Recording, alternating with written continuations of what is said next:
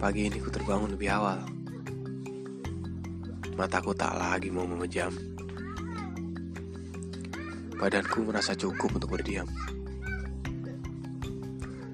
Lalu, kuputuskan beranjak ke sudut favoritku untuk berdiam.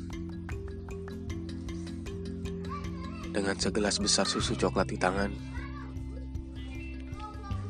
aku berharap dapat memicu sesuatu di angan.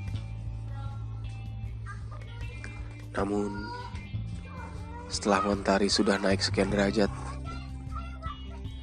ku sadari tak terpikir apapun barang seayat. Hanya kalimat tanya yang berulang,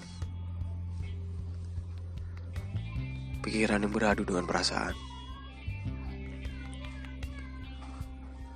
Haruskah ku bangunkan? Atau aku biarkan dan menunggu dengan tenang?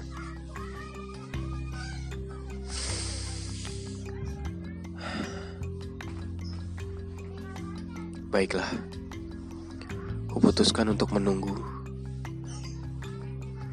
Dia sedang di minggu terberat di siklus bulanan. Nanti, setiba pesan kehadirannya, akan kubalas dengan kata penuh perasaan. Aku rindulah dia.